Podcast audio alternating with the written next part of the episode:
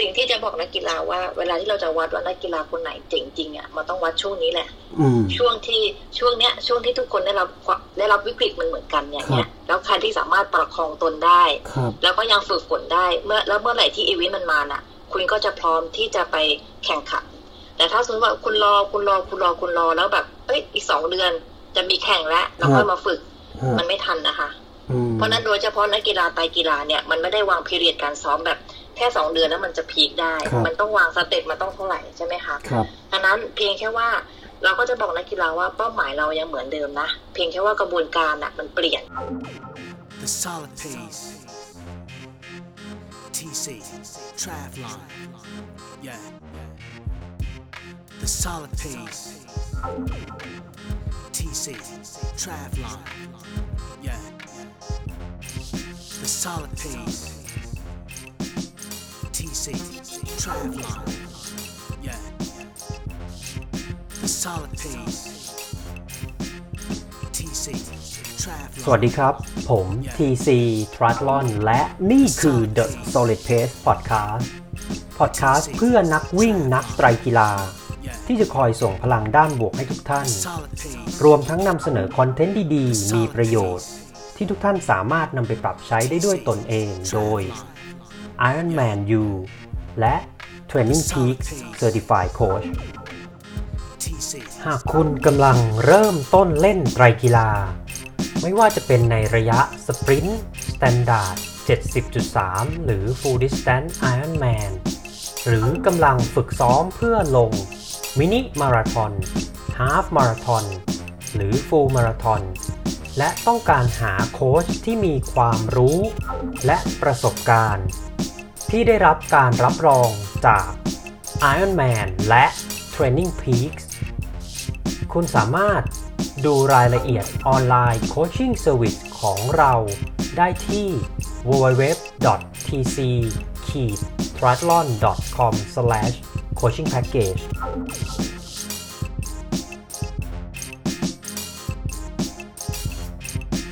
วันนี้คุณสามารถรับฟัง The Solid Pace Podcast ได้ 4 ช่องทางที่ Apple Podcast Spotify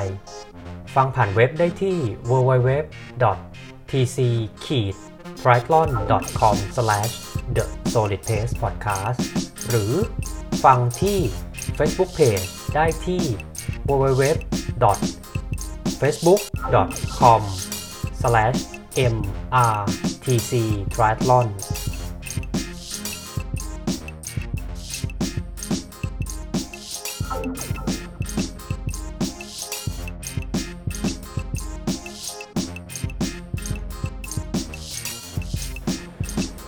ทีซี Triathlon ขอแนะนำผลิตภัณฑ์ Precision Hydration Tablet จากประเทศอังกฤษ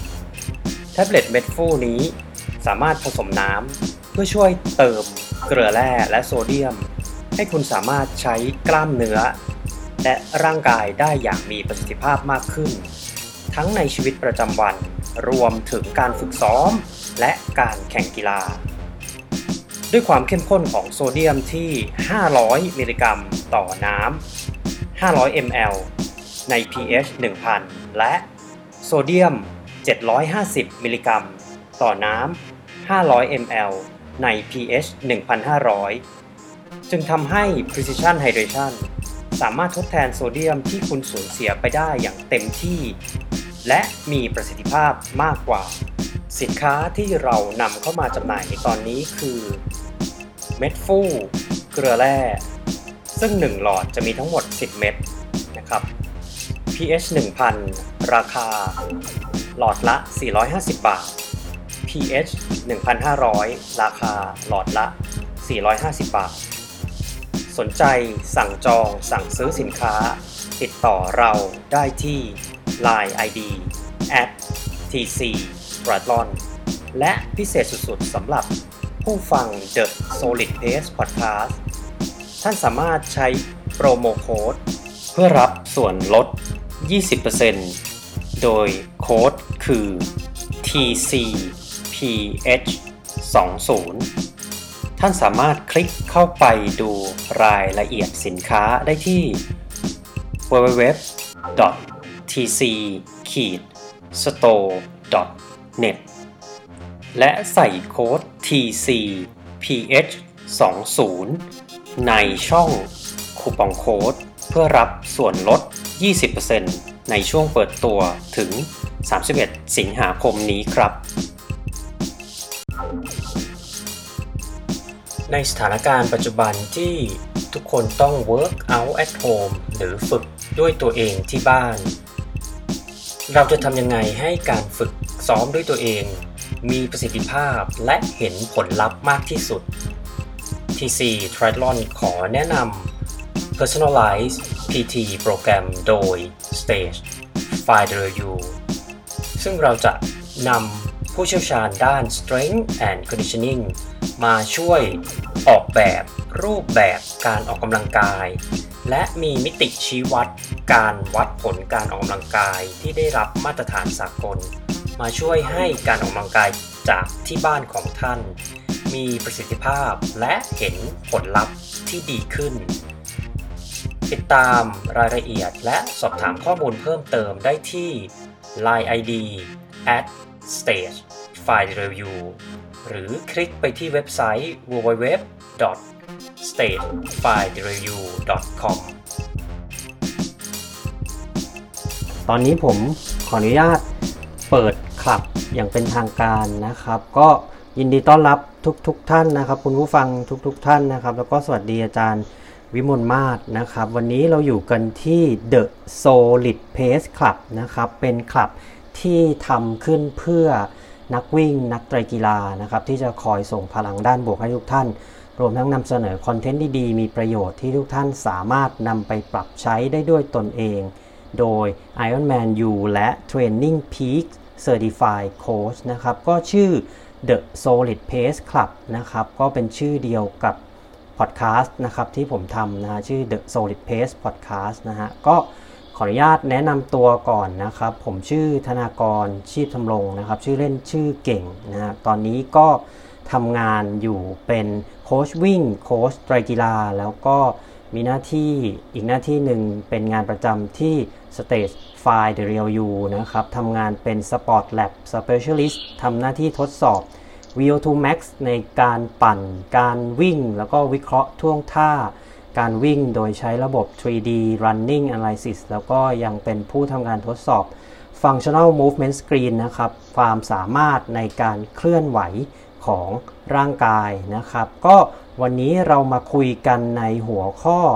จิตวิทยาการกีฬานะครับ ก็ไม่ต้องกลัวนะครับ ถ้าพลาดในการเข้ามารับฟังวันนี้ ก็สามารถฟังย้อนหลังได้นะครับที่ The Solid Pace Podcast Apple Podcast Spotify Podbean Google Podcast นะครับ หรือ www tc t r i a t l o n com the solid pace podcast นะครับ ก็หัวข้อที่เราคุยกันวันนี้นะฮะ คุยกันเรื่องจิตวิทยาการกีฬานะครับ ก็ส่วนตัวเนี่ยผมก็ได้มีโอกาสอ่านหนังสือนะครับ ก็เป็นหนังสือแบบ ของต่างประเทศนะ ก็หลายหลายเล่มอยู่เหมือนกัน แล้วก็ได้ลองเอามาใช้บ้างก็ผิดบ้างถูกบ้างนะ วันนี้ก็ดีใจมาก ๆ ที่จะได้มีโอกาสสอบถามจากผู้เชี่ยวชาญนะครับ อาจารย์ปลานะฮะจะมาบอกพวกเราว่าอะเราควรจะใช้วิธีแบบไหนอย่างไรในเรื่องจิตวิทยาการกีฬานะครับ วันนี้เราก็จะคุยกันเบื้องต้นนะครับ ก็อะอันดับแรกเราก็ต้องรู้ก่อนนะว่า จิตวิทยาการกีฬามันคืออะไร แล้วก็หน้าที่ที่นักจิตวิทยาการกีฬาเนี่ยเขาทำมันมีขอบเขตหน้าที่แบบไหนนะฮะแล้วก็สำคัญเลยนักวิ่งนักไตรกีฬาตอนนี้นะครับ นักปั่นด้วยนะฮะรวมนักปั่นเข้าไปด้วยคือ ตอนนี้มันไม่มีแข่ง แล้วก็หลายๆ คนก็เลิกซ้อม หยุดซ้อม แล้วก็หยุดออกกำลังกาย เพราะว่าโดยส่วนใหญ่ก็ผมก็เป็นนะก็คืออะ เรามีงานแข่งอย่างสมมติงานแข่งใหญ่ มันก็จะมีช่วงปลายปีใช่ไหมฮะหรือต้นปีอย่างยกตัวอย่าง ขอนแก่นมาราธอนบุรีรัมย์มาราธอนแล้วก็ตีไปย้อนหลังไป 4 เดือน 5 เดือน เริ่มเตรียมตัวเพื่อไปแข่งเพื่อทำ personal base หรือ PB กัน แต่พอตอนเนี้ยมันไม่มีเราก็เลยไม่มีหมุด เราไม่มีธงอะไรที่ปักไว้เลยว่าเฮ้ยเราจะซ้อมเพื่อไป personal base ที่สนามนี้อาจจะให้ซ้อมเพื่อจับเวลาเอง มันก็เอ้ย มันก็ยังไงอยู่นะ เราจะซ้อมต่อไปเราจะหยุดดีไหมนะวันนี้ก็อาจารย์ปลานะครับ จะมาพูดคุยให้เราฟังกับวิธีที่ง่ายๆที่นักวิ่งนักกีฬา จะสร้างแรงจูงใจให้กลับมาออกกำลังกายนะฮะแล้วก็อีกประเด็นหนึ่งที่ทุกๆ คนจะต้องเจอไม่ว่าจะเป็นนักวิ่งนักปั่นนักไตรกีฬาในระดับไหน นั่นก็คือเวลาที่เราออกไปซ้อม ทางไกลลองรันลองไบค์หรือเป็นบริกเซชันปั่นแล้ววิ่งอย่างเงี้ยเราก็จะต้องออกไปอยู่กับตัวเอง 2 ชั่วโมง 3 ชั่วโมง ซึ่งปฏิเสธไม่ได้เลยครับว่าในช่วง 2-3 ชั่วโมงนั้นเนี่ยโอ้โห ความคิดนี่มันเตลิดเปิดเปิงมาก แล้วก็บางทีเราก็คิดแบบ โอ้ยเรามาทำอะไรอยู่ที่นี่ เอ้ยจะซ้อมไปทำไมอะไรเงี้ย คือธรรมดานะครับ ผมก็คิด คราวนี้อะเดี๋ยวอาจารย์ก็จะมาช่วยพวกเรานะว่าอะ อ่าโอเคมันมันเกิดความคิดแบบเนี้ยแล้วเราจะทำยังไงนะครับ กับความคิดด้านลบที่มันเกิดขึ้น แล้วก็กำจัดมันออกไป แล้วก็สุดท้ายนะฮะหากใครที่แบบมองอาชีพเรื่องการเป็นนักจิตวิทยาการกีฬาไว้นะครับ ก็วันนี้เดี๋ยวอาจารย์จะมาบอกเลยฮะว่าถ้าอยากเป็นเนี่ยขั้นแรกเนี่ยต้องทำอะไรบ้างนะครับ ก็วันนี้นะครับขอต้อนรับนะครับ อาจารย์ปาดร วิมลมาศประชากุลนะครับ ท่านเป็นนักจิตวิทยาการกีฬา หรือว่าภาษาอังกฤษเรียกว่า Sport Psychologist แล้วก็เป็น Mental Coach นะครับ เป็นผู้อยู่เบื้องหลังเหรียญทองของนักกีฬาเทควันโดของเราที่ได้เหรียญทองโตเกียวโอลิมปิก 2020 นะครับ สวัสดีครับอาจารย์ สวัสดีค่ะ สวัสดีโค้ชเก่งนะคะ แล้วก็สวัสดีผู้เข้าร่วมฟังทุกท่านเมื่อกี้แอบเห็นอาจารย์พิชิตเข้ามาฟังด้วย อาจารย์พิชิตที่เป็นอาจารย์ของอาจารย์ปลายทีนะคะ ยังไงก็สวัสดีครับเรียนเชิญอาจารย์ขึ้นมา join panel ได้นี่จะเป็นเกียรติอย่างยิ่งได้นะคะครับได้ครับผม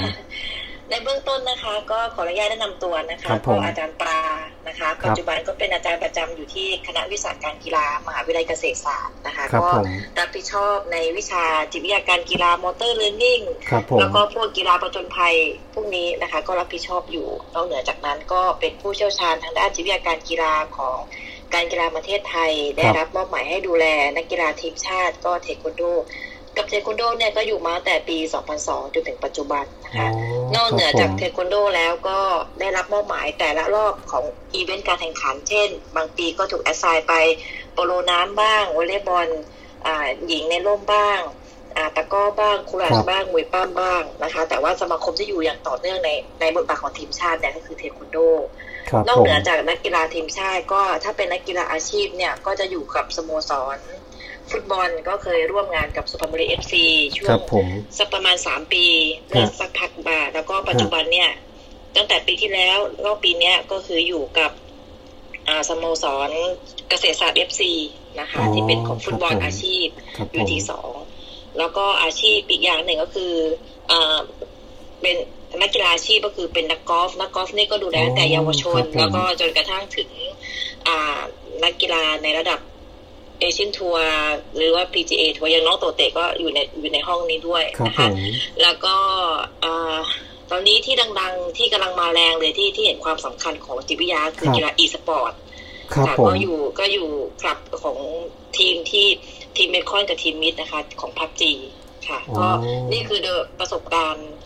อ่าคร่าวๆนะคะ ในส่วนของการเป็นนักจิตวิทยาการกีฬาค่ะ ครับขอบคำถามคุณที่สคอรังบคืออะไรนะคะอ่าอาจารย์ครับคือตอนเนี้ยฮะ อย่างคนที่แบบไม่เคยรู้จักจิตวิทยาการกีฬาเลย แล้วก็ไม่เคยใช้จิตวิทยาการกีฬาเลยเนี่ยในในประเทศไทยเนี่ยเราก็ต้องยอมรับว่าก็ยังมีอยู่เยอะเยอะมากค่ะถึงมากที่สุดนะครับ ขั้นแรกเลยครับ อาจารย์จิตวิทยาการกีฬามันคืออะไรครับผมค่ะก่อนที่เราจะไปเจาะลึกเรื่องของจิตวิทยาการกีฬานะคะ อยากให้ทุกคนเนี่ยได้เห็นภาพก่อนว่าการที่เราจะพัฒนาจะพัฒนานักกีฬาหนึ่งคนหรือหนึ่งทีมเนี่ย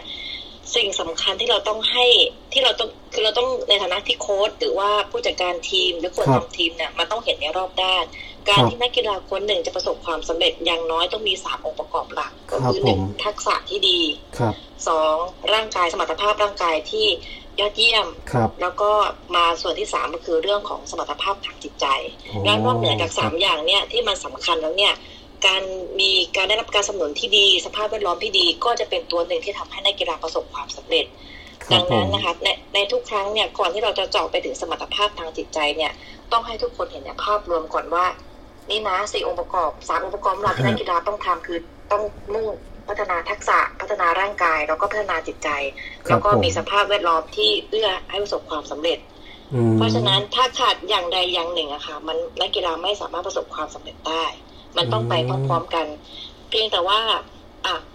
พอทีนี้มาพูดถึงของสมรรถภาพทางจิตใจเนี่ยฮะมันก็วัตถุประสงค์หลักความสำคัญหลักก็คือว่าทำยังไงที่ให้นักกีฬาเนี่ย เล่นได้เต็มศักยภาพอย่างที่เขาควรจะเล่นได้ครับเพราะว่าอาจจะในสถานการณ์ที่แข่งขัน มันจะต้องถูกประเมินการที่นักกีฬาถูกประเมินเนี่ยครับมันทำให้ นักกีฬาเนี่ยอาจจะเกิดความคาดหวังฮะมีความคาดหวัง เกิดฮะความกดดันครับเกิดความไม่มั่นใจ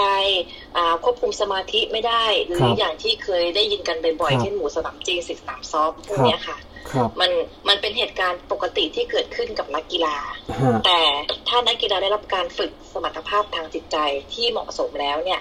จะทำให้เขาควบคุมสิ่งต่างๆ เหล่านี้ได้ดี เมื่อควบคุมสิ่งต่างๆ เหล่านั้นได้ดี ก็สามารถเอาทักษะที่ฝึกซ้อมมา เอาสมรรถภาพร่างกายที่ครับฝึกซ้อมมาเนี่ย เอามาใช้ได้เป็นอย่างดีในวันที่แข่งขันอืมครับผม อาจารย์ครับอย่างถ้ายกตัวอย่างผมเองเนี่ย ผมก็อะเป็นนักวิ่งมาราธอนแล้วก็อะผมก็ซ้อมโอ้โหเตรียมร่างกายเตรียมทักษะอะไรเต็มที่เลยนะ แล้วก็ค่ะอย่างวันแข่งเนี่ยฮะพอถึงจุดหนึ่งที่แบบ ทุกอย่างมันไม่เป็นไปตามแพลน แล้วก็ผมก็แบบไม่เอาแล้ว เดินเลิกจบ ไม่แข่งอีกแล้ว อย่างเงี้ย ถ้าในเคสอย่างเงี้ยสิ่งที่ผมประเมินคืออะร่างกายเราเตรียมมาดีล้วแต่ว่าจิตใจอะเราไม่เคยซ้อมเลย อันเนี้ยเป็นหน้าที่ของนักจิตวิทยาการกีฬาไหมครับ ที่เราควรจะเข้าหาหรือเข้าไปคุยด้วย ก็คือในการวางแผนการฝึกซ้อมอะค่ะ ก็คือครับมันต้องวางแผนทั้งสามอย่างฮะแล้วเรื่องของอืมจิตใจอะค่ะ มันต้องฝึกด้วย ก็คืออมพอครับเราเริ่มวางแผนเนี่ย มันจะต้องเริ่มเริ่มฝึกซ้อมมาด้วยกันควบคู่กันเลยมันเหมือนเป็นทีมงานเดียวกันครับผมในขณะที่เราทำงานเนี่ย เราก็ต้องมีเราก็ต้องรู้ว่าทักษะนักกีฬาคืออะไรฮะเราจะช่วยยังไงบ้างที่จะทำให้คือบทบาทของจิตวิทยาการกีฬาค่ะ อันดับแรกที่พูดไปเมื่อสักครู่เนี่ยคือครัทำบยังไงให้นักกีฬาเล่นได้เต็มศักยภาพอย่างที่ฮะเขาควรจะทำได้อืมอย่างที่สองครับก็คือว่าให้นักกีฬาเนี่ยอ่า มีความสุข enjoy ฮะไม่พึงพอใจกับการเป็นนักกีฬา เพราะในความเป็นนักกีฬาเนี่ยอืมมันไม่ได้มีวันที่ดีสำหรับเราทุกวัน มันไม่ได้มีวันครับที่แบบ motivate ทุกวัน มันมีครับวันที่ท้อแท้วันที่ไม่ครับประสบความสำเร็จหรือวันครับที่โค้ชเก่งเคยประสบมาครับผมอันเนี้ยเราก็ต้องทำงานควบคู่กันไปอืค่ะมคือมันมันมันต้องมันต้องเขาเรียกว่าเป็นทีมงานนะคะ เป็นทีมงานอืมนอกนอกเหนือจากที่เราพูดมาเรื่องโภชนาการอย่างเงี้ย มันมันก็อืมสำคัญเหมือนกันนะซึ่งในเรื่องของโภชนาการ มันมันก็ต้องรู้บางทีนักกีฬาอ่า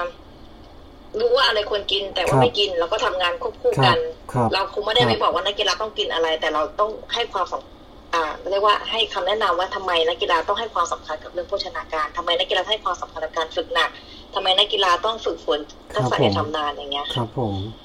ครับผม โอเคครับ ขอบพระคุณครับอาจารย์คราวนี้อาจารย์ครับ อะมันก็จะมีเหมือนข้อโต้แย้งนิดนึงครับ อาจารย์ว่าเฮ้ย ฉันเพิ่งจะเริ่มเล่นกีฬา ฉันไม่ได้แบบโอ้โหเป็นมือโปรหรือเล่นเป็นอาชีพ แล้วถึงจะต้องมาใช้จิตวิทยาการกีฬาคืออยากถามอาจารย์ฮะจิตวิทยาการกีฬาครับ มันเหมาะกับใคร เหมาะกับระดับไหนอะเพิ่งเริ่มต้นเล่นกีฬา ควรใช้จิตวิทยาการกีฬาหรือไม่ครับอาจารย์ ควรค่ะ เหมาะกับทุกคนที่เข้ามาในเซตติ้งของกีฬาเลยค่ะอืมมันเหมือนกับว่า แต่ว่าในในระดับของอายุในระดับของความ เป้าหมายฮะมันมันแตกต่างกัน เราก็จะให้อ่าแบบฝึกหรือว่าวางเป้าหมายนักกีฬาเนี่ยที่มันแตกต่างกัน แต่นักกีฬาทุกระดับต้องฝึกแม้กระทั่งตามทฤษฎี long term value development เนี่ยครับผมยังบอกเลยว่าตั้งแต่อายุหกขวบเนี่ย ที่ก็เริ่มฝึกแปดขวบอืมก็เริ่มฝึกจิตวิทยาได้แล้ว แต่ว่าคำคำว่าฝึกเนี่ยมันคงไม่เหมือนกับนักกีฬาอาชีพที่เขากำลังฝึกครับอยู่ผมแต่ว่าเราเริ่มต้นครับผมจากการที่วาง mindset วางทัศนคติ ที่เหมาะสมให้กับนักกีฬา โดยเฉพาะการส่งเสริมแบบ growth mindset ในนักกีฬาตั้งแต่เริ่มต้นอย่างเงี้ยค่ะฮะยิ่งได้เปรียบด้วยซ้ำบางครั้งอะค่ะ การที่เราเข้าไปนักกีฬาที่ในระดับสูงแล้วเนี่ย มันก็มีอีโก้แบบเขาก็รู้สึกว่าเขาประสบความสำเร็จด้วยตัวเขาเองอะแล้วต้องมาปรับเปลี่ยนอะไรเนี่ยครับมันก็จริงๆมันเป็นการยากกว่าอีกซะด้วยซ้ำอะค่ะอืมถ้าเราได้มีโอกาสวางวางพื้นฐานตั้งแต่เด็กๆ ตั้งแต่ก่อนเข้าเลยคุณเข้ามาด้วยไมซ์เซ็ตถูกต้องว่าคือกีฬาเนี่ย คุณเข้ามาด้วยเหตุผลที่ถูกต้อง คุณครับมีเป้าหมายด้วยด้วย ด้วยเหตุด้วยเป้าหมายที่ทิศทางที่ถูกต้องกับกีฬาชนิดนี้จริง ๆ อะ ครับ อันนั้นอะมันยิ่งไปได้ไกลเลย เพราะว่าเส้นทางการเล่นกีฬาเนี่ยมันยากลำบากมากครับถ้าเหตุผลคุณถูกคุณอยู่ อย่างเช่นสมมติว่าคุณเป็นนักวิ่งอะคุณครับมีความสุขการวิ่งอะต่อครับให้หนักขนาดไหนคุณก็ยังวิ่งอืมมันก็เป็นตัวที่ตอบได้ใช่ไหมคะแต่ถ้าบอกว่าครับคุณวิ่งเพราะว่าคุณเห็นว่าการวิ่งน่ะมันจะได้เงินอืมเนี่ยแสดงว่าคุณเข้ามาด้วยเหตุผลที่ผิดละ วันนี้เราก็จะประมาณการได้เลยว่าคุณเนี้ยรับแน่นอนในระหว่างทาง เพราะมันไม่ไม่มีอะไรที่เป็นได้ดั่งใจเนี่ยเพราะฉะนั้นถ้าถามว่าใครที่ต้องฝึกบ้างครับทุกผมคนค่ะที่เข้ามาในเซตติ้งของกีฬาอืมควรจะได้รับการฝึกอืมครับผมได้ครับขอบพระคุณครับอาจารย์ คราวนี้เข้าเรื่องเลยครับอาจารย์ อย่างตอนเนี้ยฮะสถานการณ์โรคระบาดก็ยังไม่ค่อยจะดีขึ้นเท่าไหร่ แล้วก็นักวิ่ง นักปั่น นักไตรกีฬา หรือกลุ่มนักกีฬา endurance sport นะฮะ ที่เป็นในลักษณะมือสมัครเล่นเป็น age group นักกีฬากลุ่มอายุฮะส่วนใหญ่ก็ซ้อมเพื่อไปแข่งเพื่อทำสถิติให้ดีขึ้น หรือเพื่อเพิ่มระยะทางที่มากขึ้น แต่พอมันไม่มีแข่งนะครับอาจารย์ก็หยุดซ้อม หยุดออกกำลังกายนะฮะแล้วก็ไม่ไม่ไม่รู้จะเอาแรงจูงใจอะไรมาที่จะทำให้ตัวเองออกกำลังกายอีกครั้งหนึ่ง อย่างตรงเนี้ยฮะ อาจารย์มีวิธีง่ายๆยังไงบ้างไหมครับ ที่จะสร้างแรงจูงใจให้กลับมาออกกำลังกายครับผมค่ะก็เอ่ออันเนี้ยสถานการณ์นี้ก็เคยน้องเทนนี่ก็เคยเผชิญตอนที่ครับผมตอนที่โควิด มันโอลิมปิกครั้งแรกฮะมันเลื่อน แล้วนักกีฬาช่วงนั้นทุกคนก็ก็เลื่อนหมดเลยครัก็บตัวนั้นก็แบบ จะเรียกว่าเสียสูตรกันในพักหนึ่งเหมือนกันครับ สิ่งที่จะบอกนักกีฬาว่า เวลาที่เราจะวัดว่านักกีฬาคนไหนเจ๋งจริงอะมันต้องวัดช่วงนี้แหละอืมช่วงที่ช่วงเนี้ย ช่วงที่ทุกคนได้รับความได้รับวิกฤตมันเหมือนกันเนี่ยครับเนี่ยแล้วใครที่สามารถประคองตนได้ครับแล้วก็ยังฝึกฝนได้ เมื่อแล้วเมื่อไหร่ที่อีเวนต์มันมาน่ะ คุณก็จะพร้อมที่จะไปแข่งขัน แต่ถ้าสมมติว่าคุณรอคุณรอคุณรอคุณรอแล้วแบบเอ้ยอีกสองเดือนจะมีแข่งแล้วเราค่อยมาฝึกฮะมันไม่ทันนะคะอืม เพราะฉะนั้นโดยเฉพาะนักกีฬาไตรกีฬาเนี่ยมันไม่ได้วางพีเรียดการซ้อมแบบแค่สองเดือนแล้วมันจะพีคได้ครับมันต้องวางสเต็ปมันต้องเท่าไหร่ใช่ไหมคะครับดังนั้นเพียงแค่ว่าเราก็จะบอกนักกีฬาว่าเป้าหมายเรายังเหมือนเดิมนะ เพียงแค่ว่ากระบวนการอะมันเปลี่ยน เช่นเราอาจจะต้องเปลี่ยน periodization ที่แบบฮะเรากะว่าเราจะต้องไปพีคต้นปีในรายการนี้ ไปพีคปลายปีในรายการนี้ครับที่เราวางแผนไว้แต่ว่าโอเค ตอนนี้มันลงครับกระดานมันมันไม่สามารถเป็นไปได้แล้ว แต่ครับเพราะฉะนั้น เราเราคงไม่ต้องไปพีคละช่วงต้นปีปลายปี แต่จะครับทำยังไงที่เราจะประคอง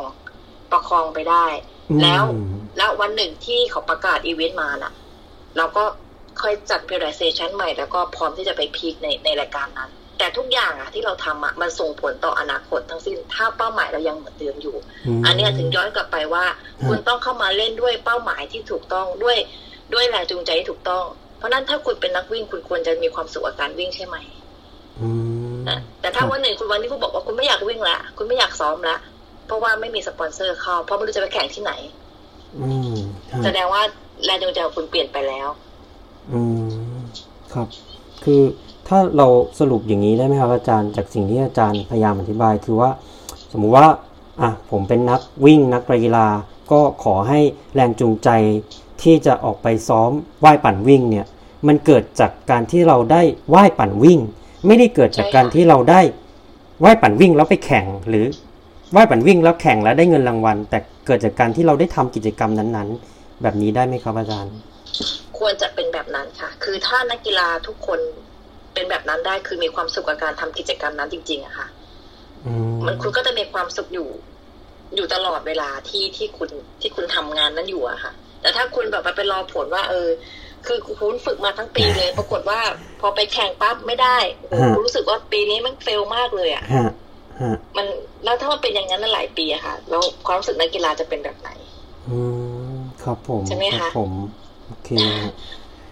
อะครับ เดี๋ยวยังอยู่ที่นักวิ่งนักตรีฬาอยู่ฮะก็ค่ะขั้นแรกเลยครับ อาจารย์คือพอเราพูดเรื่องจิตวิทยาการกีฬามันเหมือนมันโหมันกว้างมาก แล้วก็ไม่รู้จะเริ่มต้นตรงไหนครับ อาจารย์ค่ะ นักวิ่งนักปั่น นักไตรกีฬา หรือกลุ่มนักกีฬา endurance sport เนี่ยซึ่ง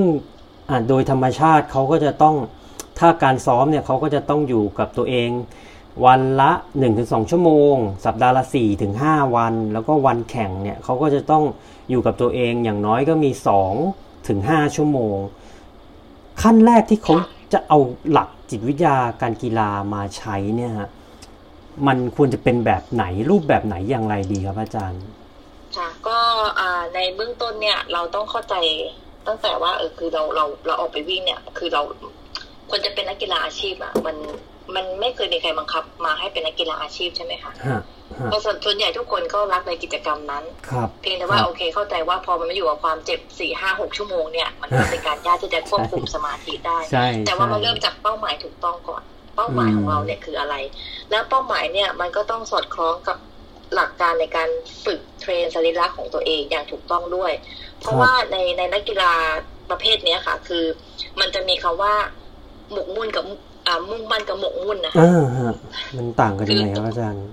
มันต้องมุ่งมั่น แต่มันไม่ใช่หมกมุ่นนะคะ มุ่งมั่นครับก็คือผมว่าเรามีเป้าหมายชัดเจน ว่าตอนนี้เราต้องการให้เราวิ่งที่เพจเท่าไหร่ เพื่อที่จะขึ้นไปเท่าไหร่ หรือเพื่อจะได้ระยะเวลาเท่าไหร่ มันก็มีสเต็ปที่มันวางวางวางไว้ใช่ไหมคะครับผแล้วมก็มีเพียวไหนในการฝึกซ้อมครับผแต่มถ้าหมกมุ่นหมายความว่าถ้าไม่มีเหตุใดเหตุหนึ่งที่ทำให้มันซ้อมไม่ได้ก็แบบไม่ได้ไม่ยอมเสียกำลังใจ หรือแบบพุชตัวเองจนกระทั่งแบบว่าบาดเจ็บ แล้วก็ส่งผลเสีย อันนั้นคือหมกมุ่นครับซึ่งมันก็ต้อง มันเราเราจะรู้ได้ไงว่าเราไม่หมกมุ่นก็คือว่ามันก็ต้องเป็นไปตามสรีระหรือว่ามีการทดสอบของศักยภาพของตัวเองอย่างอย่างถูกต้องอืมแล้วก็วางเป้าหมาย แล้วมันจะมีคำว่าพุทพุชลิมิตในวันที่พร้อมด้วย เพราะว่าการที่เราจะแบบอ่าคทำรับจัดการเวลาเนี่ย จัดการหมายถึงว่าทำเวลาหรือทำพีคสูงสุดของเราเนี่ย มันก็ต้องมีช่วงของมันเพราะฉะนั้นเราบอกว่าเราอะตั้งเป้าหมายไว้แล้ววันพุธเนี่ยเป็นวันที่เราจะวิ่ง 40 กิโลครับสมมุติครับครับประมาณนั้นฮะแต่ว่า ไอ้วันเนี้ยเพราะฉะนั้นไอ้การที่บอกว่าเราจะวิ่ง40กิโลวันเนี้ยเราคก็รับต้องเตรียมตัวมาตั้งแต่อาทิตย์ตั้งแต่วันจันทร์หรือวันอาทิตย์ครับเราด้วยผมใช่ไหมครัคะบว่าแบบผมตั้งแต่การนอนการกินการทำงานการจัดเวลา เพื่ออมให้เรามา push limit ของเราได้จริง ๆ ในวันที่พร้อม แต่มันไม่ใช่แบบว่าอ๋อรู้ว่าวันเนี้ยจะวิ่ง40กิโลแต่ว่าโอ้โหเมื่อคืนก็นอนไม่หลับไปปาร์ตี้มาหรือว่าร่างกายไม่พร้อมเอ่อ energy ไม่พร้อม แล้วก็จะฮะ push ตัวเองอีกอย่างเงี้ยฮะ มันอืมมันก็คงจะใช้จิตวิทยาแขนงไหนก็คงไม่สามารถที่จะปรับเปลี่ยนอะไรได้อืมอืมครับคค่ะรับแล้วก็แล้วก็โดยหลักการเอ่อทางความคิดนะคะ คือฮะนักกีฬาประเภทเนี้ยค่ะ มันครับมันพยายาม train ตัวเองครับแล้วผพยายาม train ร่าง train ร่างกายทุกอย่างเนี่ยครับผมเพื่อให้ไปสู่ limit ใช่ไหมคะ ใช่ครับ อ่า ในขณะที่สมองอะ มันจะชอบสั่งให้หยุด ใช่ครับ เมื่อเราจะใกล้ limit ใช่แล้วครับเพราะมันต้องการสงวนตัวเองอยู่ ครับผม เพื่อเพื่อไม่ให้ตัวเองแบบล้าไปกว่านี้ เพราะฉะนั้นฮะมันจะมี gap มันจะมี gap นิดๆนะคะ ที่แบบต่อให้รู้สึกว่ามันเหนื่อยเหนื่อยขนาดไหนท้อขนาดไหนอยากหยุดขนาดไหน แต่ต้องเชื่อว่าให้ยจริงๆ limit เอ้ยเรายังได้กว่านี้อีก เพราะตอนนี้ยร่างกายเราแค่สั่งสั่งให้เราหยุดอืมเพราะมันกลัวว่าจะเกิน limit แต่แต่จริงๆมันยังไม่เกินนะคะ ร่างกายเราแค่สงวน สงวนไว้คือคือป้องกันนะคะมันเป็นแบบอืมดีเฟนของของร่างกาย อันนี้มันเป็นทฤษฎีแต่จำชื่อภาษาอังกฤษไม่ได้นะคะครับผมคปรัระบมาณผมค่ะ เพราะฉะนั้นมันมีแกลบตรงนี้ ทีนี้มาในส่วนของเทคนิคด้านจิตวิทยาที่จะเอาไปใช้ในการเบี่ยงเบนความสนใจฮะจากความเจ็บไปสู่ฮะสิ่งอื่นได้อย่างไรบ้าง ก็ฮะมีอยู่หลายวิธีการด้วยกันนะคะครับทั้งนี้ทั้งนั้นเนี่ยคงให้ได้วิธีการแต่รายละเอียดเนี่ย ก็คงครับต้องแบผบมเหมือนพูดคุยในในในแต่ละคนความชอบวิตามินของแต่ละใช่คนครับอีกนะใช่คะครับอ่า ยกตัวอย่างเช่น การเบี่ยงเบนความสนใจโดยหลักการเบื้องต้นคือถ้าเราโฟกัสกับอะไร สิ่งนั้นก็จะยิ่งใหญ่สำหรับเราเป็นสองเท่า เช่นอืมเราโฟกัสกับความเจ็บของเท้าฮะเราก็จะเจ็บที่เท้าเป็นสองเท่า แล้วพอเราเจ็บมันก็จะเกิดสิ่งต่างๆ มากมายจนทำให้เราแบบหยุดดีกว่า เพราะฉะนั้นครับเรารู้อยู่แล้วว่าเราก็ต้องวิ่ง เรารู้แล้วเป้าหมายของเรามันต้องไปอีกสิบกิโลฮะแล้วเราก็เปลี่ยนจากความสนใจที่เราโฟกัสที่เจ็บเนี่ย ไปสนใจที่อื่น เช่นอาจจะอืมสนใจที่ต้นไม้สนใจที่ฮะบรรยากาศนอกรอบตัวอืมอันนี้คือเบี่ยงเบนความสนใจเลยบางคนบอกว่าชอบนับ นับเสาไฟฟ้า บางคนอืมครับผมอาจจะแบบว่าดูอ่าสะโพกคนท่างหน้าก็ได้ยักย้ายแล้วมันก็เพลินๆดีอืมหรือว่าดูบรรยากาศรอบตัวอะไรอย่างเงี้ยค่ะ คือเบี่ยงเบนความสนใจ จากอืมที่เราที่เราไปโฟกัสกับความเจ็บก็คือไปโฟกัสกับข้างนอก ครับผม แล้วก็อาจจะแบ่งอ่าเป้าหมายสั้น ๆ เช่นอืมอ่าฮะฮะ เช่นอ่าอ่าเรารู้ว่าต้องวิ่ง20กิโล แต่อาจจะครับมาร์คสักสองกิโลก่อนนะฮะสองกิโลก่อนนะสองกิโลปึ๊ดแล้วก็โดยธรรมชาติของนักกีฬาระดับเนี้ยค่ะครับมันยอมมันไม่ยอมแพ้หรอกค่ะครับผมมันจะต้องแบบแต่ว่าพอเป้าหมายมันไกลมันก็ดูไกลเกินไปใช่ไหมใช่แต่ถ้าเราทอนใช่เป้าหมายมาใกล้หน่อยสองกิโลปั๊บมันจะแบบแล้วมันจะมี sense แบบ active แบบแบบสักเซสสองกิโลแล้วมันก็ครัจะบพ้นได้อีกนิดนึงก็อีกสองกิโลอีกสองกิโลอีกสองกิโลอีกสองกิโลไปเรื่อยๆอย่างเงี้ย มันก็อืมอาจจะถึงเป้าหมายที่เราต้องการได้ แล้วก็อาจจะใช้วิธีการ relax เช่นอ่าด้วยการหายใจอ่ามันก็จะมีวิธีการหายใจที่อาจจะช่วยทั้งทั้งในแง่ของสรีระในแง่ของออกซิเจนเข้าร่างกาย ในแง่ของการปรับจังหวะการวิ่ง แล้วก็ช่วยให้เรารู้สึกรีแลกซ์ได้ด้วย อาจจะใช้การจินตภาพเหมือนว่าเราวิ่งอยู่ในที่ใดที่หนึ่งที่แบบว่าแฟนตาซีที่เราอยากวิ่ง มันก็อาจจะแบบช่วยอ่าให้เราละเลยจากความอ่า เจ็บปวดได้ ความเจ็บว่ายังอยู่ค่ะ แต่ว่าเราแค่ไม่ได้ไปสนใจมันมากอืมคือทั้งนี้ทั้งนั้นต้องอยู่ในปริมาณความเจ็บที่ที่มันพอดีพอดีอะนะคะ ครับผมครับผม หรืออาจจะมีคำพูดที่ใช้กำกับตัวเองฮะบางคนอาจจะเรียกว่าเป็นแบบท่องมนต์อะไรอย่างเงี้ยค่ะซึ่งอ่าคำพูดครับของแต่ละคนเนี่ย มันก็ไม่เหมือนกัน แต่กรณีก็จะต้องมาเรียนรู้ว่าแต่ละคนอาจจะพูดคำนี้แล้วรู้สึกเออไปได้เรื่อยๆบางคนสวดมนต์ไปวิ่งไปแล้วรู้สึกแบบคือไปได้ยาวๆเพลินๆอะก็ดีบางคนไม่รู้ว่าไอ้เรื่อง แต่ว่าโดยหลักการเนี่ยคือมันก็จะใช้คำพูดกำกับตัวเองกำกับความคิดกำกับความสนใจเนี่ยได้ค่ะแต่แต่ตัวคำพูดเนี่ยอ่ายังไม่สามารถระบุได้ว่าเป็นอะไรบ้าง อ๋อครับผมค่ะถ้าสรุปจากที่อาจารย์อธิบายมาเมื่อกี้ก็คือว่า อ่าอย่างถ้ายกตัวอย่างให้เห็นภาพก็คืออย่างสมมุติผมเคยวิ่ง 1 กิโลเร็วสุด 4 นาที 15 วิ แล้วก็อะวันเนี้ยผมจะพุชตัวเอง แล้วก็พอพุชไปประมาณถึง 600-700 เมตรเนี่ยโอ้โห หัวใจเต้นสมองเริ่มสั่งล้วหยุดเถอะช้าลงเถอะ จริง ๆ ไอความรู้สึกเนี้ยมัน มันไม่ได้ว่ามันไม่ได้แปลว่าร่างกายเราถึงขีดจำกัดแล้ว แต่ว่ามันยังมีช่องว่างอยู่อีกนิดนึง แต่ที่สมองมันสั่งให้เราหยุด เพราะว่าเขาต้องการที่จะเหมือนเตือนให้เราว่าให้เราช้าลงเพื่อไม่ให้เราเกิดอันตรายกับร่างกายตัวเอง ถ้าถ้าสรุปแบบนี้อาจารย์ค่ะคิดว่าไงฮะใช่ใช่ค่ะมันมันมันเป็นแบบนั้นด้วย แต่ทั้งนี้ทั้งนั้นน่ะ ถ้าจะอืมให้ sure ว่ามันไม่เกิน limit จริงๆฮะอะก็คือมาจากการทดสอบอ่า สมรรถภาพทางกายเนี่ยค่ะอืมว่าฮะพอเราทดสอบ VO2 max จริงๆ เรา peak ได้เท่าไหร่อ่าตามทฤษฎีตามครับหลักการเนี่ยมันครับควรเท่าไหร่เพราะนั้นครับมันก็จะเป็นการเพิ่มความมั่นใจของตัวเราด้วยว่าจริงๆ เราไปได้อีก ต่อให้ร่างกายอืมเราบอกว่าเหนื่อย แต่ว่าเราไปทดสอบมาแล้วเราสามารถวางเพจหรือวางสเต็ปการซ้อมเราได้แบบเนี้ยเราทำได้ ครับผมเราสามารถพุชตัวเองมาถึงตรงนี้ได้เงี้ยก็จะเป็นการเพิ่มความมั่นใจเข้าไปอือีกมครับแล้วก็เมื่อกี้สรุปเพิ่มเติมจากที่อาจารย์บอกก็คือส่วนใหญ่เนี่ยนักวิ่งนัก ปั่น นักกีฬาก็จะต้องมีการซ้อมออกทางไกล ซึ่งก็จะต้องอยู่กับตัวเองหลาย ๆ ชั่วโมง บางกรณีก็ 3-4 ชั่วโมง ก็วิธีเบี่ยงเบนความสนใจ วิธีเบี่ยงเบนความโฟกัส ก็ทำให้เราลืมความเจ็บความเหนื่อยไปได้ ถ้าสรุปแบบนี้อาจารย์คิดว่าไงครับค่ะคือมันไม่ถึงขนาดว่าลืมไปได้ค่ะฮะเพราะว่าความเจ็บอะมันต้องเจ็บอยู่แล้วจครับริงๆผมนักกีฬา ลักษณะเนี้ยค่ะ มันจะฮะมีอีกคำหนึ่งที่เขาจะพูดกันก็คือฮะ enjoy the pain อืมครับผม เพราะว่าเขาบอกว่าคือจริงๆนักกีฬาเรามันจะเป็นพวกเจ็บนิยมใช่ไหมคะใช่ครับผมคือจริงๆแล้วยิ่งเหนื่อยยิ่งดียิ่งเจ็บแล้วยิ่งแบบเออเหนื่อยแล้วแบบรู้สึกว่ามันสู้ซ่าหรือว่าเจ็บแล้วมันรู้สึกว่าเฮ้ยร่างกายมันมีการปรับมีการเขาเรียกว่าปรับเปลี่ยนฮะอ่าไปอัดแอปมากเพิ่มมากขึ้นอะไรอย่างเงี้ยค่ะ แล้วครัก็บแบบถ้าคนแบบ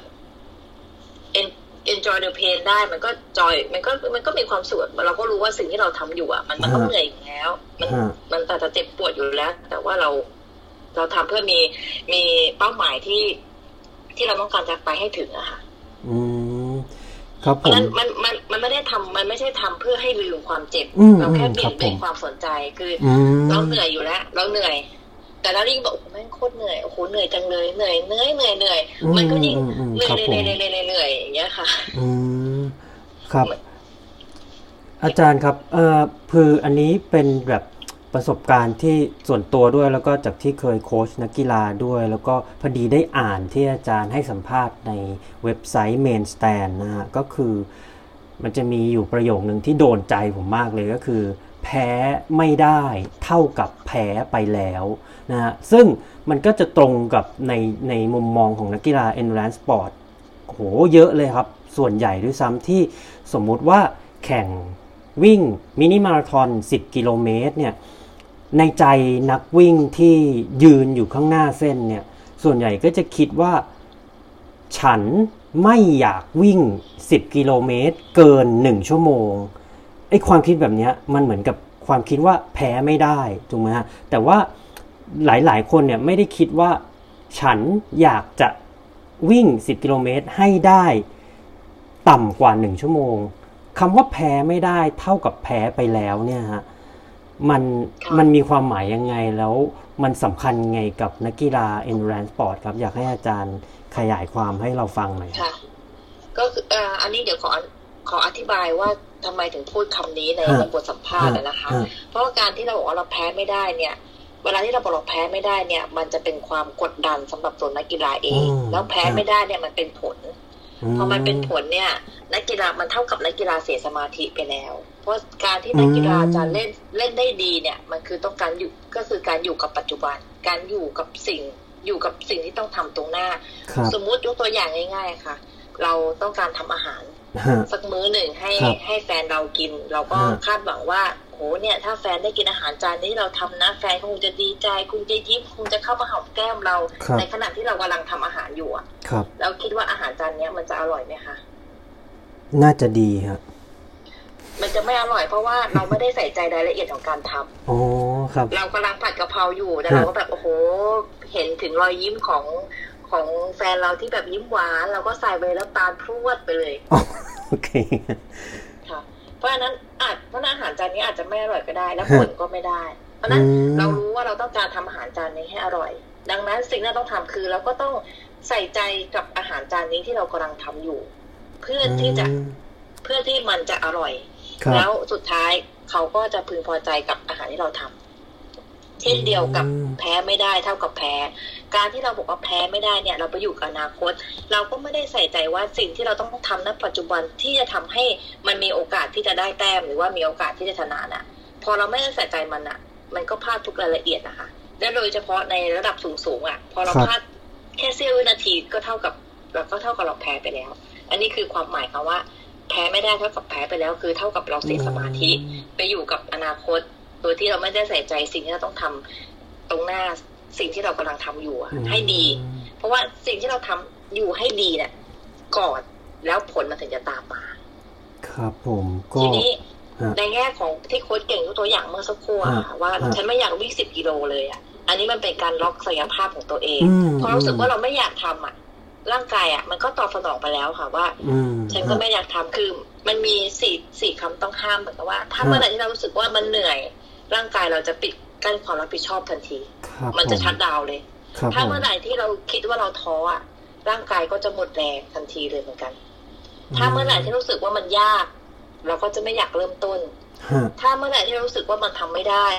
เราก็จะไม่อยากเริ่มทำอันนี้คือมันคือความคิดที่มันส่งผลต่อการกระทำการตอบสนองของร่างกายเลยค่ะ ซึ่งคอนเซปต์เนี้ยก็ให้กับนักกีฬา แล้วนักกีฬาก็ต้องไปปรับว่า โอเค ซ้อมมามันเหนื่อยอยู่แล้วฮะฮะ เออ แต่จะทำยังไงล่ะ ที่เราจะอยู่กับมันเพราะการเหนื่อยเนี่ย มันคือการที่ร่างกายเราได้อัดแอปแล้วเราขึ้นไปอีกขั้นหนึ่ง วันนี้ที่เราเหนื่อยพรุ่งนี้เราจะเหนื่อยน้อยลง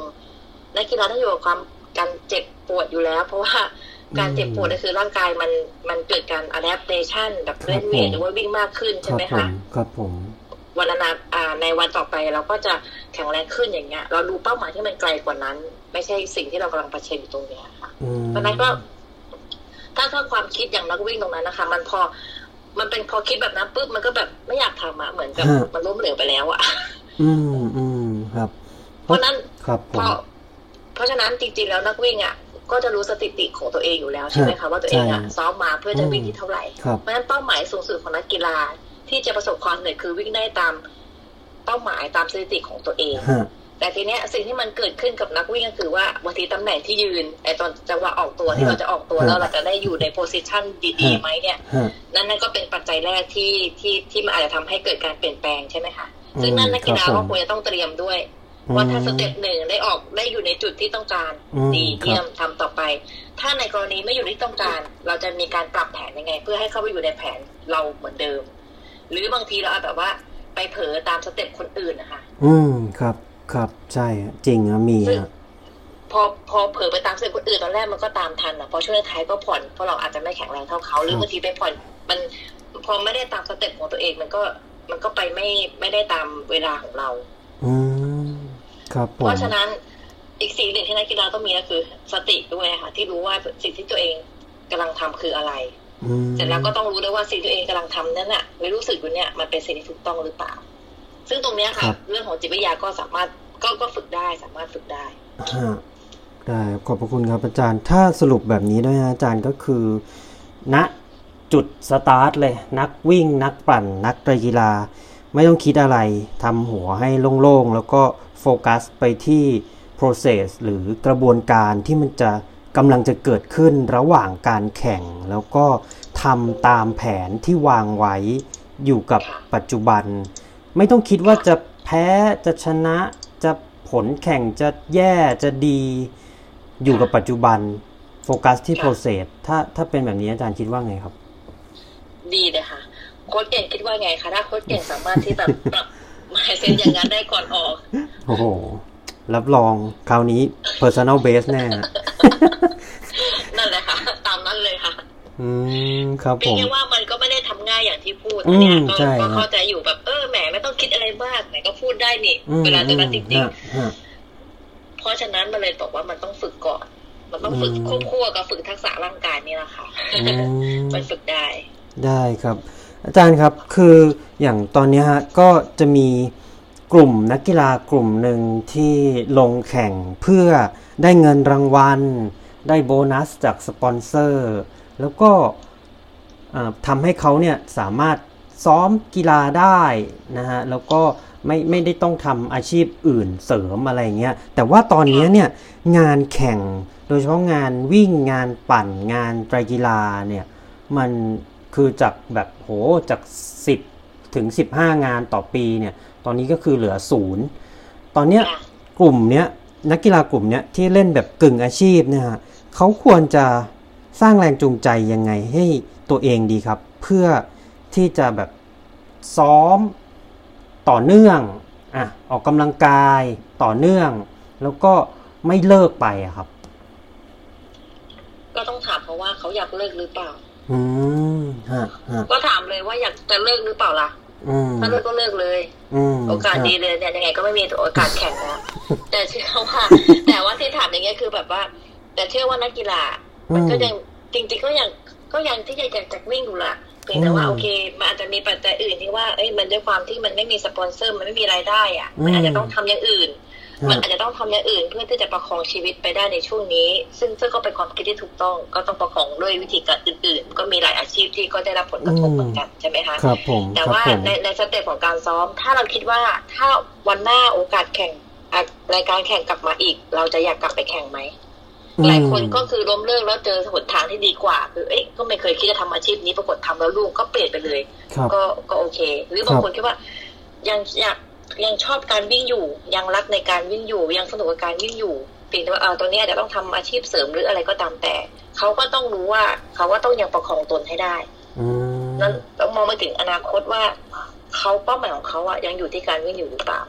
อย่างที่บอกว่าเป้าหมายอะยังเหมือนเดิมเราปรับแค่กระบวนการอืม แล้วเราก็รู้ว่าการที่เราหยุดวิ่งไปเลยอะแค่สามเดือนอะแล้วเราจะมาเริ่มต้นใหม่อะมันก็ยากอะใช่ครับใช่ครับได้ครับ อาจารย์ขอบพระคุณฮะอาจารย์ครับถามในมุมมองของการโคชชิ่งครับ ก็อย่างเมื่อกี้อาจารย์แนะนำวิธีที่ในลักษณะที่เป็นการเหมือนคามดาว หรือการที่แบบลดระดับความเครียด แล้วก็อ่าหันเหความสนใจไปทางอื่นแล้ว แล้วก็ อย่างในฐานะโค้ชเนี่ยโค้ชทุกคนอยากให้นักกีฬาตัวเองเนี่ยนอกจากที่จะเครียดน้อยลง คาดหวังน้อยลงโฟกัสที่การกระทำในปัจจุบันมากขึ้น แต่โค้ชยังต้องการที่จะให้นักกีฬาเนี่ยแบบโหมีแรงกระตุ้นมีความฮึกเหิมที่แบบเอาออกมาใช้ได้อะหรือ execution ในวันแข่ง ตรงนี้เนี่ยมันจะมีวิธียังไงบ้างครับที่ในฐานะโค้ช จะบอกกับนักกีฬาหรือสื่อสารกับนักกีฬาครับอาจารย์หมายถึงว่าโค้ชเนี่ยรู้ว่านักกีฬาต้องฝึกแบบไหน แต่ฮะนักกีฬาเองที่ไม่อยากฝึกตามปั๊บตามตามตามแผนการซ้อมเหรอคะหรือก็เหมือนกระตุ้นให้นักกีฬาเกิดความฮึกเหิมแล้วก็เหมือน push limit ตัวเองในวันแข่งนะฮะถ้าถ้าอาจารย์จะแนะนำเนี่ยอาจารย์จะใช้วิธีแบบไหนดีครับ ซึ่งโดยปกติคำว่า push limit เนี่ยอ่าสถิติวันซ้อมวันแข่งเนี่ย ปกติมันจะใกล้เคียงกันหรือว่าวันแข่งมันจะมากกว่าอื่นก็ดีกว่าหืมขึ้นอยู่กับหลายปัจจัยฮะถ้าอ่าอย่างอย่างสมมุติว่าเอาเราเรายกตัวอย่างลูกวิ่ง 400 เมตรนะครับอาจารย์ถ้าค่ะถ้าลูกวิ่ง 400 เมตรเนี่ยส่วนใหญ่สถิติวันซ้อมวันแข่งเนี่ยจะใกล้เคียงกัน แต่ถ้านักกีฬาเขาพุชตัวเองได้ หรือเขาเหมือนยอมเหนื่อยยอมแบบ เพิ่มลิมิตตัวเองเนี่ยส่วนใหญ่อะเวลาถ้าอย่างถ้าเทียบเป็นอะวิ่ง 5 กิโลเงี้ยเวลาก็อาจจะลดประมาณ 5 ถึง 10 วินาที ซึ่งตรง 5 ถึง 10 วินาทีเนี่ยมันอาจจะตัดสินในส่วนของการได้เหรียญเงินเหรียญทองหรือเหรียญทองแดงได้ ซึ่งถ้าเราเป็นโค้ชอะเราอยากจะบอกหรือสื่อสารนักกีฬาเพื่อให้แบบให้เขาทำในวันนั้นนะฮะถ้า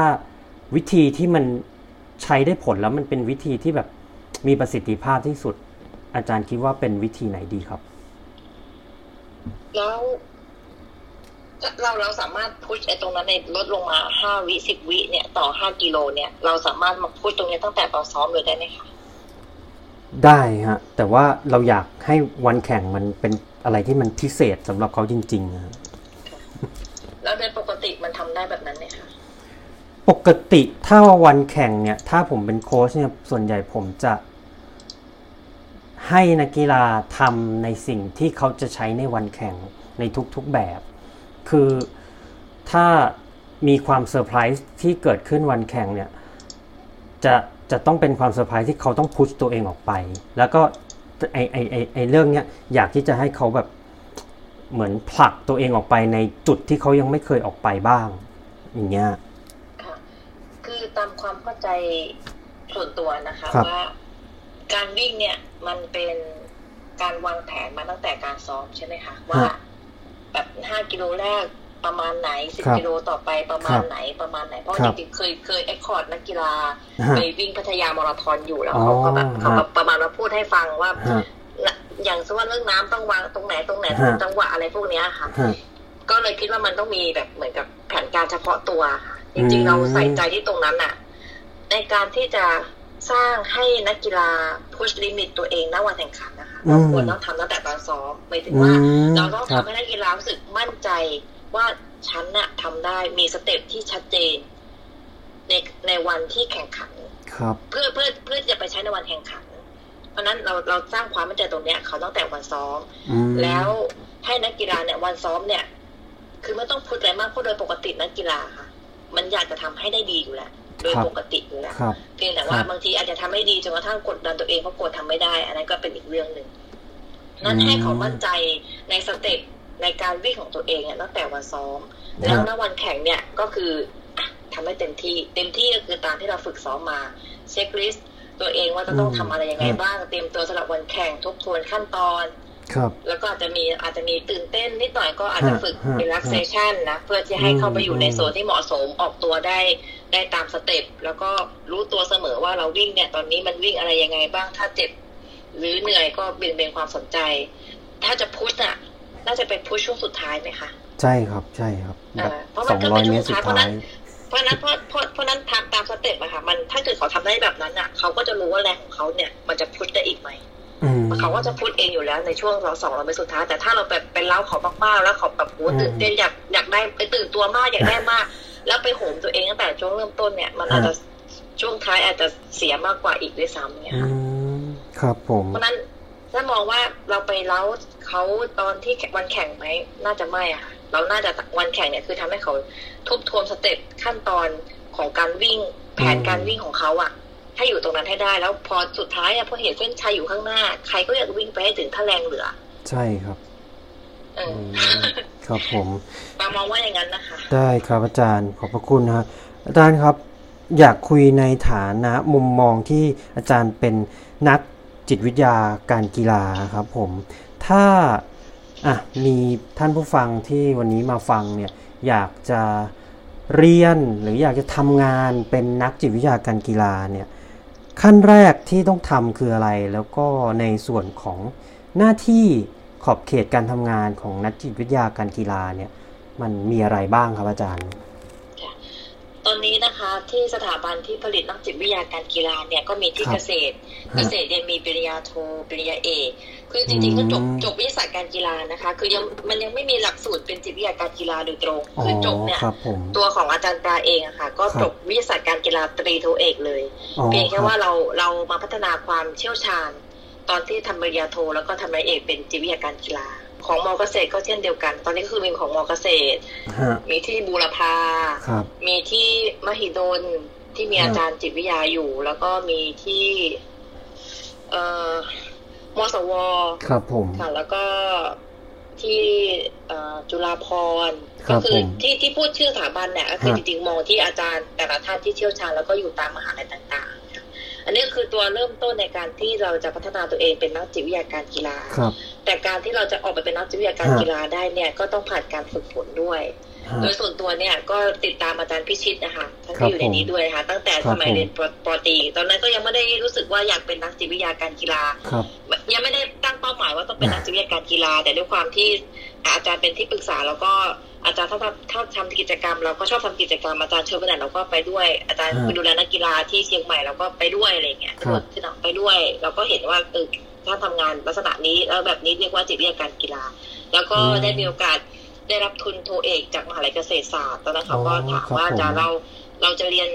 สาขาอะไรอะไรเงี้ยเราก็นึกในใจนึกอะไรไม่ออก ก็นึกว่าตอนนั้นที่บูรพาเปิดปอเอกฮะนะตรงอ่าที่มสวเปิดปอโท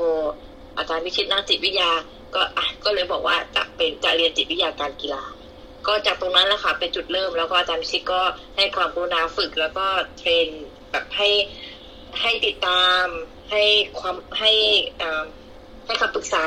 ครับแล้วก็ยังเป็นทีมงานเดียวกันมาตลอดค่ะเวลามีอะไรก็ปรึกษาในกลุ่ม เราก็จะมีบริษัท Sport Mind ค่ะ ที่มีนักจิตวิทยาอ๋อแล้วก็มีอะไรแล้วก็มีการพูดคุยกัน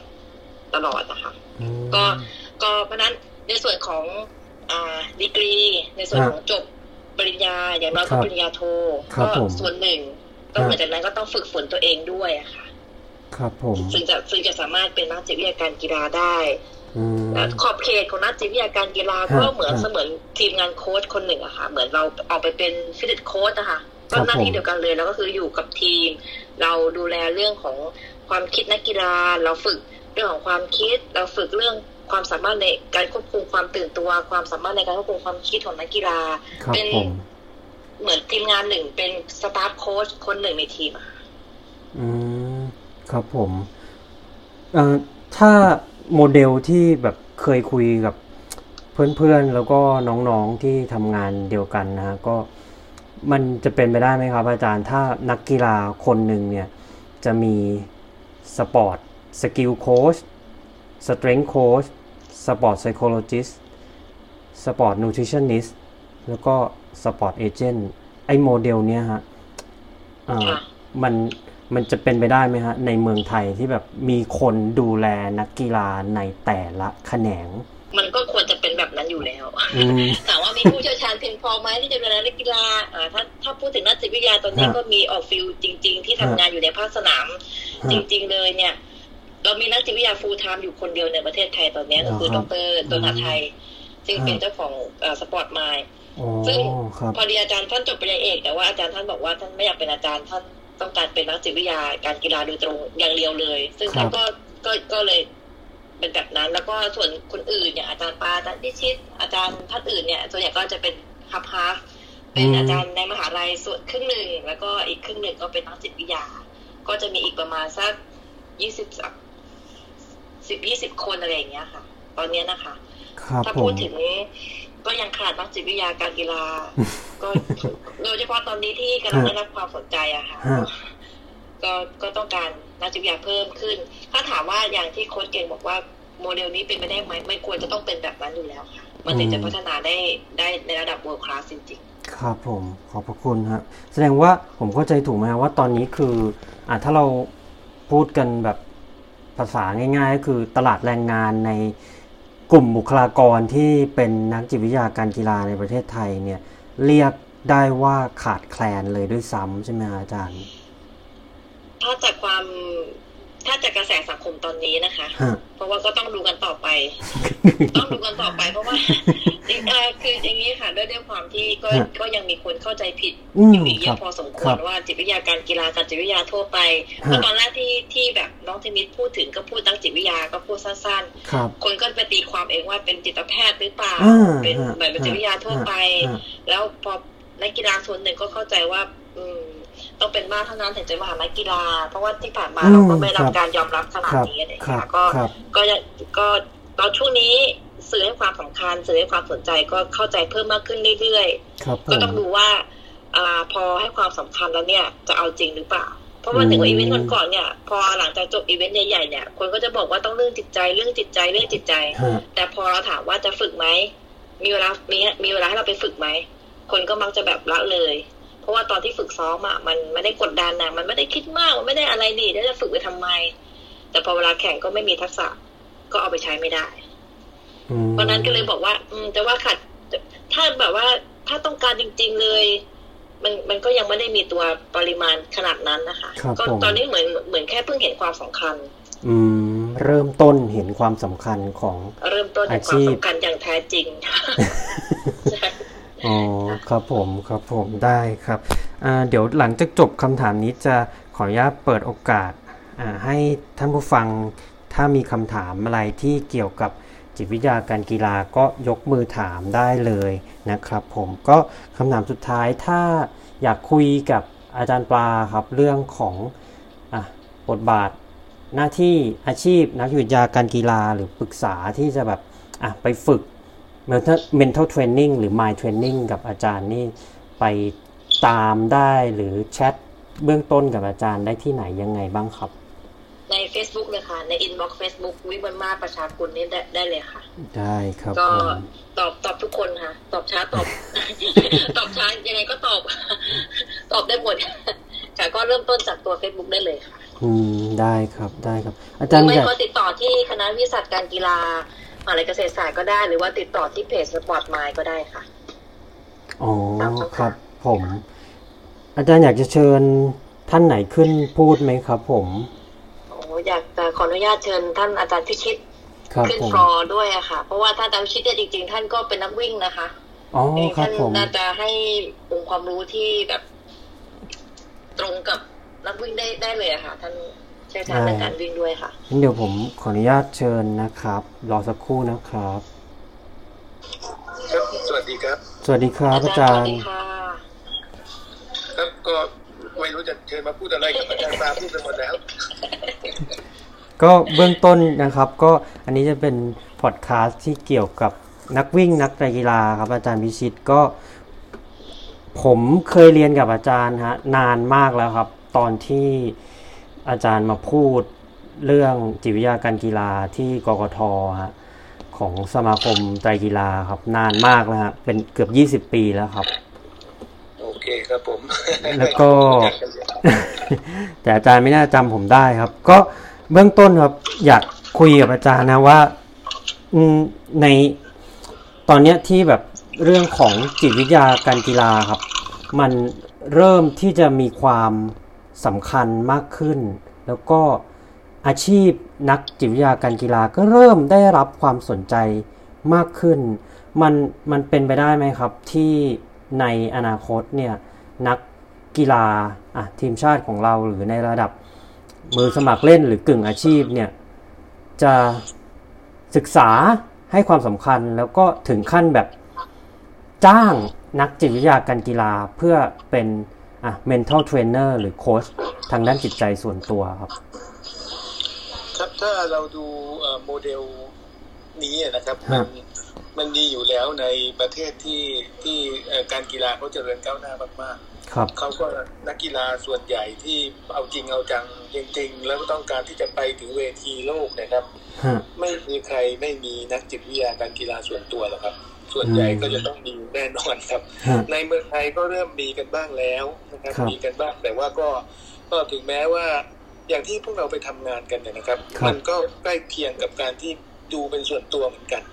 อืมใกล้เคียงนะครับบางทีเราก็ดูนักกีฬาแค่คนเดียว บางทีเราก็เอ่อดูต่อเนื่องกันเป็นเวลานานๆหลาย ๆ ปีนะครับ อย่างอาจารย์ปลาดูน้องเทนนิสเนี่ยอาจารย์ปลาก็ดูมาหลายปีนะครับผ่านผ่านไปสองโอลิมปิกนะครับอ่าถึงจะ ถึงจะได้ได้เห็นได้เห็นภาพกันที่เห็นในวันนี้ครับอืมเพราะฉะนั้นถ้าสรุปได้ว่าอะถ้าเรามองถึงอนาคตไกลๆ แล้วก็อยากที่จะพัฒนาเรื่องของกีฬาในประเทศ ไม่ว่าจะเป็นตัวบุคคลหรือสังคมโดยรวมเนี่ย เรื่องจิตวิทยาการกีฬาก็เป็นเรื่องที่ขาดไม่ได้ แล้วก็จำเป็นต้องมีอาจารย์คิดว่าไงไหมครับ อย่างนี้ครับคือทุกสาขานะครับครับเอ่อจำเป็นต้องมีหมดเลยอืมเอาอย่างครับนี้ก่อนนะครับครับ แต่ว่าคุณเก่งลองนึกภาพนะครับ วันแข่งนะครับ ครับ เรื่องไหนจำเป็นที่สุด อืมน่าจะวันแข่งวันแข่งเนี่ยเอ่อทักษะเนี่ยก็คงจะคงจะไม่ได้ไม่ได้เปลี่ยนแปลงไปเยอะฮะร่างกายก็ไม่ได้เปลี่ยนแปลงไปเยอะ แต่สิ่งที่เป็นตัวบ่งชี้เอ่อว่าจะแสดงความสามารถได้สูงสุดหรือเปล่าเนี่ย ส่วนใหญ่มันจะเป็นที่จิตใจกับอีกอย่างหนึ่งก็คือว่าการสั่งเกมของโค้ชถ้าถ้าถ้าเป็นกีฬาที่ต้องมีการโค้ชต้องมาสั่งเกมในขณะแข่งเพราะฉะนั้นก็จะเห็นได้ว่ามันจะมีเรื่องของเออเอ่อปัจจัยทางจิตวิทยาเนี่ยครับ เป็นปัจจัยที่สำคัญมาก ๆ ในวันแข่งนะครับครับส่วนส่วนในวันอื่นนะครับ ในวันการเตรียมตัวเนี่ยทุกคนมีความสำคัญมากที่สุดเหมือนกัน ในยุคปัจจุบันนี้ในกีฬาอาจจะยกตัวอย่างว่าไตรกีฬาหรือว่ามาราธอนนะครับครับมันต้องมีการทำให้ครบทุกด้านครับผมตั้งแต่อ่าสมมติถ้าพูดถึงเรื่องวิ่งนะครับอาพอจะเข้าใจอยู่บ้างก็ก็ท่าวิ่งก็ต้องถูกต้องก็ต้องครับฝึกผมฝนกันอย่างดีใช่ไหมครับครับผมแล้วก็เรื่องของเรื่องของความสามารถของร่างกายก็ต้องทำมาอย่างดีครับแล้วผมก็สมมติว่าถ้าเป็นมาราธอนหรือว่าฮะเป็นระวิ่งระยะไกลทั้งหลายเนี่ยก็เอ่อ แผนแท็กติกอะไรต่างๆ ที่จะต้องวางแผนก็จะต้องมีการพร้อมอย่างดี ทุกทุกทั้งหมดทั้งปวงเนี่ยนะครับฮะอ่ามันต้องอาศัยมันต้องอาศัยเอ่อเรื่องของจิตใจอยู่มากพอสมควรนะครับ ผมอาจจะเล่าให้ฟังบางเรื่องได้นิดหได้น่อยครับได้คครัรับบอย่างเช่น อย่างเช่น แต่ก่อนนั้น เมื่อเมื่อเมื่อซีเกมเนี่ยผมก็ไปช่วยดูนักนักว่ายน้ำมาราธอนนะครับครับน้องผมน้องปิยาเนี่ยครับครับผมพอดีโค้ชเนี่ยก็เป็นนักว่ายน้ำรุ่น แข่งเป็นเพื่อนนักว่ายน้ำด้วยกันมาอ๋อแล้วก็ไปเจอที่ซีเกมเขาก็มาปรึกษากันเลยว่าทำยังไงดีอะไรอย่างเงี้ยฮะก็ปรากฏว่าเรื่องของการเมนเทนจิตใจในระยะว่ายน้ำ10กิโลเนี่ยกลายเป็นเรื่องสำคัญมากๆเลยครับฮะแล้วก็แล้วก็การที่จะให้เขาเอาทำได้ตามแผนที่ต้องการเนี่ยกลับกลายเป็นว่าต้องฝึกทักษะทางจิตใจกันเยอะเลยนะครับ แล้วหลังจากฝึกไปเนี่ยเขาก็กลับมาบอกว่า การที่ฝึกทักษะทางจิตใจเพื่อจะไปแข่งว่ายน้ำระยะไกลเนี่ย กลายเป็นเป็นเรื่องสำคัญมาก ๆ ในการที่ทำให้เขา perform ได้ได้ดีนะครับจนกระทั่งได้ครับได้เหรียญรางวัลมาอย่างที่ไม่นึกไม่ฝันว่ามันจะได้อืมแล้วก็ได้ด้วยความสามารถแท้ๆของเขาด้วยครับมันก็เพราะฉะนั้นเรื่องเรื่องพวกเนี้ยครับทุกทางแท็กติกในการเล่นคือเอาความสามารถทั้งหมดที่นักกีฬามีมาเนี่ยครับตั้งแต่ตั้งแต่ฝึกฝนเรื่องทักษะเรื่องร่างกายมาเนี่ยฮะมันก็จะมาขมวดปมในวันแข่ง แล้วก็อืมมันครัก็บต้องอาศัยเรื่องของเทคนิคทางจิตใจครับหรือว่าวิธีการต่างๆ อย่างที่อาจารย์ปลาเล่ามาให้ฟังตั้งแต่เรื่องของครับ mindset ปรัชญาอะไรทั้งหลายแหล่นะครับครับมาจนเพื่อจะเอาทั้งไอ้เค้นเอาความสามารถสูงสุดของนักกีฬาเนี่ยออกมาให้ได้ครับ อืมเพราะฉะนั้นถ้าผมเข้าใจอย่างนี้ไม่รู้ถูกหรือเปล่านะครับ อาจารย์ในเรื่องของความสามารถทั้งร่างกาย แล้วก็ทักษะในกีฬานั้นๆ จริง ๆ แล้ว อะมันไม่มีมันก็ไม่ได้คือมันก็ต้องมีเพื่อเป็นเหมือนพื้นเหมือนเป็นเบสที่ดี แต่ว่าสิ่งที่ตัดกันจริง ๆ ในวันแข่งเนี่ยมันก็คือเรื่องของจิตใจอย่างนี้เข้าใจถูกไหมครับอาจารย์ ถูกต้องเลยครับ แล้วเราก็จะเห็นบ่อยมากในเวทีโลกนะครับ ที่คนที่เก่งน้อยกว่า แต่จิตใจดีกว่านะครับกลับกลายเป็นผู้ชนะได้ อืมอันนี้เราเห็นบ่อยมากเลยนะครับเห็นบ่อยมาก แล้วยิ่งบางทีเราเห็นว่ามวยรองนะครับ คนที่เป็นรองนิดหน่อยไม่ค่อยว่าคาดหวังอะไรฮะกลับกลายเป็นกลับกลายเป็นชนะคนที่คาดหวังมากอืมๆแล้วก็เราก็เคยทำงานกับคนที่มีความหวังคาดหวังมาก ๆ เก่งที่สุดในโลก แต่แต่แพ้เราก็เคยเจอมาแล้วต้องมาแก้ไขกันจนกระทั่งเขาเป็นเจ้าของเหรียญทองโอลิมปิกเนี่ยมันก็เคยทำกันมาแล้วนะครับ เพราะฉะนั้นพวกสิ่งเหล่าเนี้ยจิตใจจะเป็นตัว เป็นตัวตัดสินเลยครับถ้าฝีมือไล่เลี่ยกันนะครับเรื่องของจิตใจแล้วล่ะครับ ครับผมก็สุดท้ายนี้อยากให้อาจารย์ฝากในส่วนที่แบบถ้าผู้ฟังวันนี้อยากจะหาความรู้เพิ่มเติมอะครับอาจารย์อตอนนี้คือแบบส่วนตัวผมก็อ่านเพจ ที่เป็นภาษาอังกฤษ สั่งซื้อหนังสือภาษาอังกฤษ ถ้าแบบความรู้ทางด้านจิตวิทยาการกีฬาที่มันเป็นภาษาไทยเนี่ย เราควรจะไปหาหนังสือเล่มไหนอ่าน หรือควรจะไปดูที่เพจไหนดีครับอาจารย์ ปัจจุบันในมันมีหลายที่นะครับคที่รับผมมีเพจเกี่ยวกับจิตวิทยาการกีฬาลองครับเข้าไปดูเพจของสมาคมจิตวิทยาการกีฬาประยุกต์อืมนะครับอ่าที่ก็ก็เราก็จะมีสมาคมอยู่นะครับซึ่งก็จะเป็นครูบาอาจารย์ที่เป็นเรียกว่าเป็นอาจารย์รุ่นแรกของเมืองไทยมาอ่า มามากับลูกศิษย์ลูกหาทั้งหลายอย่างอาจารย์ปลาอาจารย์ฮอนอะไรเงี้ยก็คือคนที่เป็นคนที่ทำงานจริงๆเนี่ยครับ ก็จะมาอยู่ในสมาคมนี้กันอืมนะครับเพจเพจของสปอร์ตไมล์นะคครัรับบผมก็มีก็มีอีกเพจหนึ่งที่ก็พยายามให้ความรู้เอ่อแล้วก็ให้บริการทางด้านจิตวิทยาการกีฬาอยู่อืนะครับมได้คก็รับก็ แต่หนังสือเนี่ยอ่าถ้าจะเอากันจริง ๆ มันก็ครับผมยังยังยังไม่ค่อยมีเท่าไหร่ครับ ยังไม่ค่อยมีในเมืองไทยมากนักนะครับอืมเดี๋ยวอาจจะต้องขออนุญาตขออนุญาตเพิ่มเติมนะคะถ้าหนังสือเนี่ยมันมีหนังสือฮะที่ออกวางจำหน่ายเนี่ยมันจะมีหนังสือที่ที่ใหม่ ๆ เลยนะครัคะบก็จะเป็นของของกรมพละที่ให้ดาวน์โหลดได้เลยก็เป็นพื้นฐานเบื้องต้นแบบเบื้องต้นเบื้องต้นเลยอะค่ะ เกี่ยวกับจิตวิทยาการกีฬาก็ดาวน์โหลดได้อ๋อแล้วก็จะมีคบอาจารย์ของอาจารย์สุพัชรินท ร์ครับที่อยู่ธรรมศาสตร์ ท่านก็อ่าพิมพ์หนังสือออกมาสักไม่กี่ปีนี้มันมานี่เองค่ะอืมก็จะมีรายละเอียดที่เพิ่มเติมขึ้นนิดหน่อยนะคะทั้งนี้ทั้งนั้นเนี่ยมันก็จะมีเอกสารประกอบการสอนที่อาจารย์หลายท่านเนี่ยเขาก็แบบโพสต์ไว้ใน PDF อาจจะยังไม่ได้เป็นครับผมแบบเป็นทางการ แต่ว่าครับผมก็เป็นองค์ความรู้ที่ที่ศึกษาได้อย่างของอาจารย์ปาก็มีมีมีเป็นเอกสารประกอบการสอน แต่ว่าแบบแบบยังไม่ได้ยังไม่ได้แบบแพร่หลายออกไป ถ้าเกิดว่าอืมเหมือนกับว่าถ้าใครสนใจก็อินบ็อกเข้ามาขอประมาณนั้นมากกว่า ก็ได้ครับแต่ถามว่ามันจะเหมือนกับรายละเอียดลึกซึ้งเหมือนกับในเท็กซ์ต่างประเทศไหมก็ยังอาจจะไม่ถึงขนาดนั้นค่ะครับก็กำลังผมที่จะพัฒนาองค์ความรู้ตรงนี้ให้เผยแพร่ให้มากขึ้น ได้ครับ อาจารย์ปาครับพอดีผมเคยดูในส่วนของข้อมูลใน Facebook อะครับ ที่มี online training course ของอาจารย์ปาที่เกี่ยวกับ จิตวิทยาการกีฬาครับค่ะอยากให้อาจารย์ขยายความแล้วก็แชร์ให้พวกเราฟังหน่อยครับ ว่าคอร์สเนี้ยครับ เรียนแล้วอ่าหลังจากจบแล้วเนี่ยเราจะได้รับความรู้แบบไหนอย่างไรบ้างครับอาจารย์ ที่เอ่อประชาสัมพันธ์ทางออนไลน์อะค่ะ มันครับเป็นในส่วนของศูนย์พัฒนาวิทย์การกีฬาของคณะวิทย์การกีฬาของมหาลัยเกษตรศาสตร์นะคะครับเราก็จะมี schedule ในการให้ความรู้ในสาขาต่างๆค่ะทีนี้ในส่วนของจิตวิทยาเนี่ยมันจะมีอยู่สองส่วนด้วยกันอ่าก็คือเป็นการให้คำปรึกษาเป็นรายบุคคลนะคะครับกับเป็นลักษณะ workshop workshop เนี่ยก็จะกำหนดเป็นว่าอ่าในสองเดือนนี้เป็นหัวข้ออะไรฮะก็คือกำหนดเป็นหัวข้อแล้วก็ใส่วันแล้วก็ใส่ตารางไว้ให้ การเวิร์กช็อปเนี่ยก็ประมาณชั่วโมงครึ่งต่อ section ครับก็เป็นเช่นที่ผ่านที่เคยทำไปแล้วเนี่ย เช่นการเป็นสปอร์ต a พ e ร t อ๋อว่ามีลักษณะอะไรยังไงครับบ้างอ่าอันที่สองก็เป็นเรื่องของการสร้างความเชื่อมั่นอย่างเงี้ยค่ะ แต่ข้อที่สามนี่ยังยังไม่ได้ยังยังไม่มีค่ะ ถ้าผ่านคอร์สเวิร์กช็อปเนี่ยฮะก็จะได้เป็น certificate ว่าเราผ่านในหัวข้อ ก็จะเป็นหัวข้อที่เฉพาะเจาะจงไปเลยว่าแบบประมาณไหนอย่างเงี้ยค่ะ อืมคือเอ่อไปเรียนแล้วก็สอบผ่านก็ได้ใบประกาศว่าเออ เราได้สอบผ่านตรงนี้แล้ว แต่ว่าคือยังไม่ได้สามารถให้คำปรึกษาได้ใช่ไหมฮะยังยังค่ะไม่ได้ค่ะ ยังอืมหลักสูตรที่ที่ประชาสัมพันธ์นี้แค่เหมือนได้แค่ความรู้เฉยๆค่ะอืยังไม่สามารถที่จะเอาไปเคลมว่าเรามีความรู้เพียงพอที่จะไปเป็นนักจิตวิทยาการกีฬายังไม่ได้ค่ะ ครับผเพมราะมันต้องมีทักษะอื่นอีกเยอะมากค่ะ อืมคราวนี้เมื่อกี้อาจารย์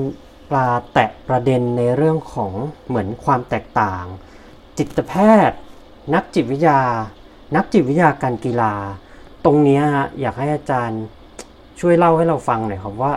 เออมันเหมือนมันต่างกันยังไง แล้วก็จริง ๆ แล้วเป้าหมายสูงสุดเลยของการเป็นนักจิตวิทยาการกีฬามันคืออะไรครับอาจารย์ ก็อย่างที่ได้กล่าวไว้เบื้องต้นว่าเราเนี่ยเป็นเสมือนโค้ชคืออหลักสูตร ที่ปาจบตรีโทเอกเนี่ยเป็นวิทยาศาสตร์การกีฬาทั้งครัตบรีผโทมเอกเลยครับผมแล้วก็ทางด้านวิทยาศาสตร์การกีฬา เพราะฉะนั้นเราเป็นแค่เทรนเนอร์เราเป็นเหมือนผู้ฝึกหนึ่งคนในทีม เราไม่ได้เรียนหมอเราไม่สามารถที่จะวินิจฉัยว่าเป็นโรคนู่นนี่นั่น หรือไม่สามารถที่จะสั่งยาอะไรได้เลยอืมแล้วเราเป็นแค่ฝึกแล้วเราก็เฉพาะเจาะจงในสถานการณ์ของ คนที่ต้องการจะพัฒนาตัวเองครับเพื่อให้แสดงความสามารถได้ครับดีที่สุดณวันแข่งขันครับเนี่ยโฟกัสเราชัดเจนประมาณนี้ค่ะ แล้วก็ทักษะที่เราใช้ก็เป็นทักษะที่จะเพิ่มเติมศักยภาพของนักกีฬาค่ะ เพราะฉะนั้นเราก็จะคนละคนละทางกับนักจิตแพทย์ หรือว่าอ่าสุขภาพจิตเนี่ยเราคนละอย่างแล้วก็ในส่วนตัวเนี่ยก็มีนักกีฬาที่ดูแลอยู่อะเขามีทั้งอ่าเขาเป็นโรคซึมเศร้า แล้วก็เป็นนักกีฬาด้วยอืมเพราะฉะนั้นเขาก็ไปหาหมอ ซึมเศร้า แล้วเขาก็ได้รับยาจากตรงนั้นมาฮะแล้วเขาก็เป็นนักกีฬา เขาก็มาฝึกกับเราด้วย เพื่อที่จะแสดงความสามารถได้ดีในในสนาม ซึ่งเราก็ต้องเราเขาก็เล่าให้ฟังว่าเขาไปหาหมอมาครับเราก็รู้ว่าเขากินยายาครับส่งผลยังไงบ้างครับเขาอยากจะกระตุ้นตัวเอง แต่พอกินฮะยาแล้วมันก็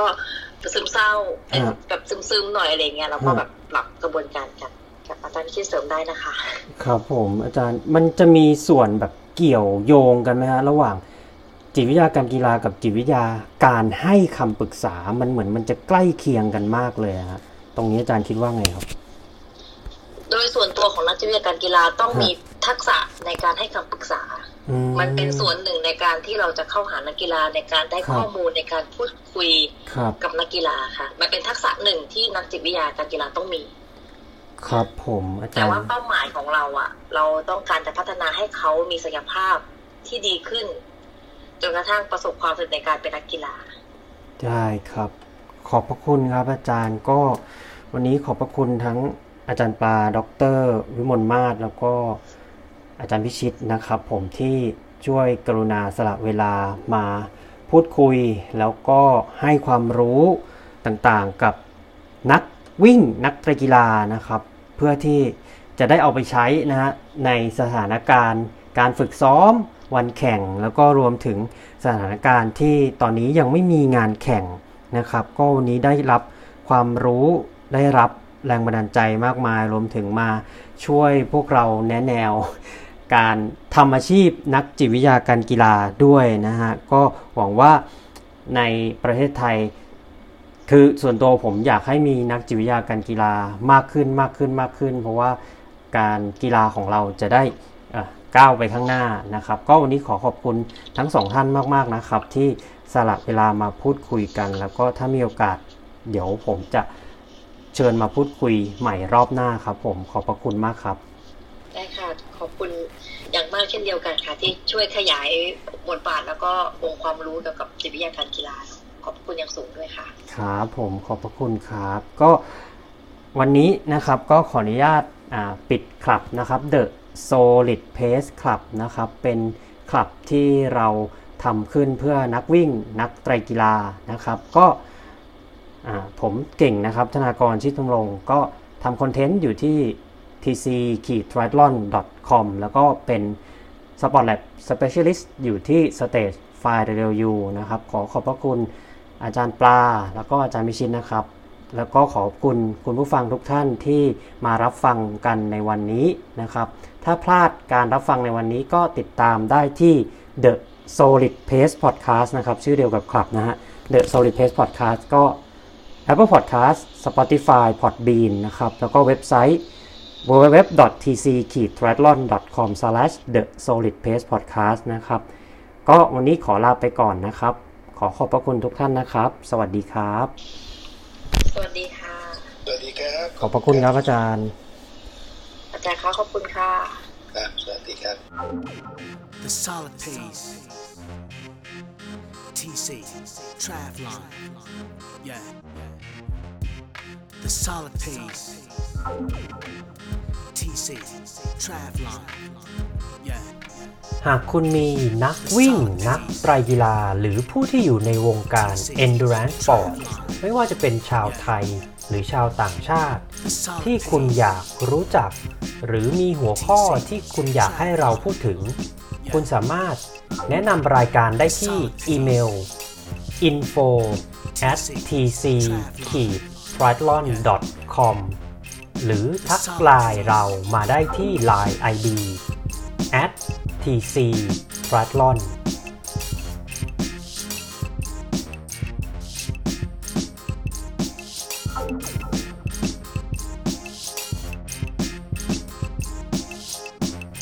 วันนี้คุณสามารถรับฟัง The Solid Pace Podcast ได้ 4 ช่องทางที่ Apple Podcast Spotify ฟังผ่านเว็บได้ที่ www tc triathlon com the solid pace podcast หรือฟังที่ Facebook Page ได้ที่ www facebook com mrtc triathlon